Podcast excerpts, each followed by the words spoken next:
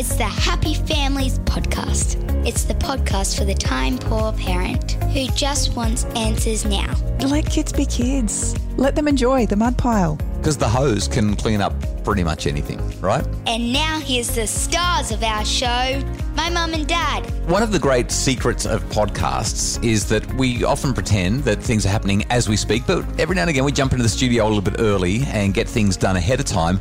And that's what we've done for today's podcast. This is an I'll Do Better Tomorrow uh, for the fourth of March, but uh, we're actually recording it a few days early, right at the peak of Brisbane's floods. Well, the only reason I'm here is because I can't get home. so, so we've got a place, well, we're renting, hiring a place on the coast because that's where we're moving. Uh, but you've been with me for a few days now, and I, I kind of feel like our family is all back together again, and it's heaven. Well, except for the fact that you don't want to be here. No, I was about to say it it could be heaven, except for now the house is fully dressed, ready to be sold, and I don't want anyone sitting on this beautiful white furniture with its beautiful fluffy cushions. Well, that was going to be one of my, my big things for I'll Do Better Tomorrow. Don't buy nice furniture. So we've, we've spent some money to have the professional stagers come in and make our house look pretty so that we can sell it. We can't sell it because the rain has destroyed our gardens and the landscapers have to come in and fix all of that up.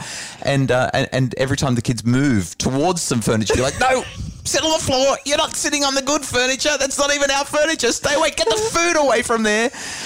It's been it's been a little bit stressful. This is not how it's supposed to be when we're all together in our house. It's been horrible. Anyway, we're going to talk more about uh, our I'll Do Better Tomorrows in just a second, because even though we're recording this a few days early, uh, there has been so much going on for us that we don't have any problems talking about how we can be better parents tomorrow based on our our reflections on the week so far that has been. But before we do that, Kylie, every now and again we get some really nice um, feedback on the podcast, and I wanted to share some today that came through from Shay, who emailed us via podcasts at happy families dot com dot a u to pass on some feedback, Missus Happy Families. Now, we don't normally read too much of the feedback that comes through, but this one, it just It, it touched me, and I thought I would share it, especially on the back of last week's I'll Do Better Tomorrow, where you and I both shared how we've been struggling a bit as parents, or we had been, and made a few failures. So Shay said, I've been listening to you both and reading your books for the past eight years. Even before I had children, I would listen to you on your segment on the radio. I've always found your information to be helpful, informative, up-to-date, and so importantly coming from a place of compassion and humility. And then Shay says this, today I listened to your I'll Do Better Tomorrow episode about the big emotions that happened over the weekend and how both you, Justin, and Kylie, who have all of this additional expertise in the area, still found it difficult, still didn't do it perfectly, and still got to the point of tears. Can I just say a huge thank you for being so honest and transparent with your audience to share something like that?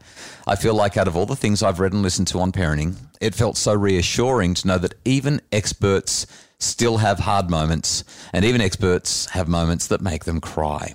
I think particularly Kylie sharing that she cried helped me as a mum feel that it's okay if after seven or eight years of parenting and learning as much as I can do to be a better parent, I I can still also have those moments and cry, and it's okay. And I can also have those moments when I feel like a failure, and that's probably a part of the whole journey. Now, Shay went on further and talked about how we've never claimed to be perfect parents, which we don't. But I just thought what a what a wonderful message to get, and that's what this segment is really all about. That's why we do I'll Do Better on a Friday. I'll Do Better Tomorrow on a Friday, because we make a mess of things, hun, from time to time. Me more than you, probably. And I think it's really important that people like Shay, in fact, any parent, knows that this podcast is not for the perfect parent who doesn't need answers now. It's for the time poor parent who's really struggling and wants some kind of an answer, hopefully now-ish. You know, feedback like that has me a little bit emotional. It's um, as Shay acknowledged, it can it, it feels really vulnerable at times to kind of put yourself out there and share your failures, um, and we have plenty of them. Um, but I just I hope that in doing so, that people recognise that they're doing the best they can, and that they can resonate with the things that we're sharing and and see hope. Um, and I'm so grateful that you know the things that we share have given Shay hope. Well, let's dive into this week's I'll Do Better Tomorrow. We've kind of already spilled the beans on a little bit of it. I, I'm going to go first today because you you often have some really great stories. And this week, not so much for me because I've been so busy dealing with getting the house ready and trying to keep the kids off the furniture so that you don't have to get cranky at them. and, and, and I was going to actually talk about how hard it's been to just like – I'm supposed to be happy that the family's together because of the rain and the fact that you've been stranded in Brisbane with me for several days, and I really am, and I have really loved being around the kids, but it's also been really stressful because we've got all the nice furniture and we've got the house apparently ready for sale, and so we're not allowed to kind of just live like we normally would, and it's been so stressful. But in spite of my take-home message being don't buy nice furniture when you've got young kids, the actual I'll Do Better Tomorrow that I wanted to share is a bit of a win. It's something that I think is really, really cool.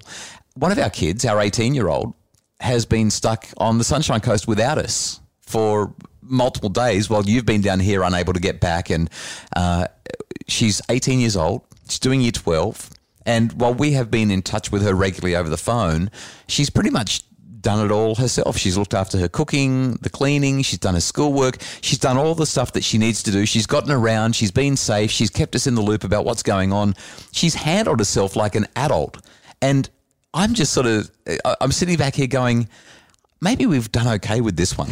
Like she's, she's been a superstar. She really has been a superstar. But what I loved out of this whole experience was actually that she, um, she rang a big sister and was having a chat with her, and her big sister kind of said to her, so what are you going to have for dinner tonight? She said, well, I've got this bacon. I don't know how long it's been in the fridge for. It smells a little bit weird. And Chanel's like, you got to get rid of that. What else have you got? She's like, well, there's some chicken here. And she went through the not very much because I'd left you knowing left that I was, fridge, thinking you'd I was be coming, gone for a day. Yeah, I was coming back and doing the groceries. And so between the two of them, they created a shopping list, and then she was able to go off to the shops and, and organise herself for the next few days. And I just, I loved how there was teamwork, that together they could work it out and that she wanted her sister's input. Yeah, yeah, brilliant. Oh, one other really quick win while we're at it. Um, we had to do some handiwork in the house as we're getting it ready for sale, and I left uh, our fourteen-year-old daughter with the power drill and with a set of units that needed to be pulled apart, and she did it all by herself. I said, here's what you've got to do. Here's the screwdriver. Here's the drill. Here's what you need to do. And twenty minutes later, the job was done. And I just went, oh, I love this. We've got to we've got to equip our kids for life. She's probably better with the screwdriver than you by the sounds of it.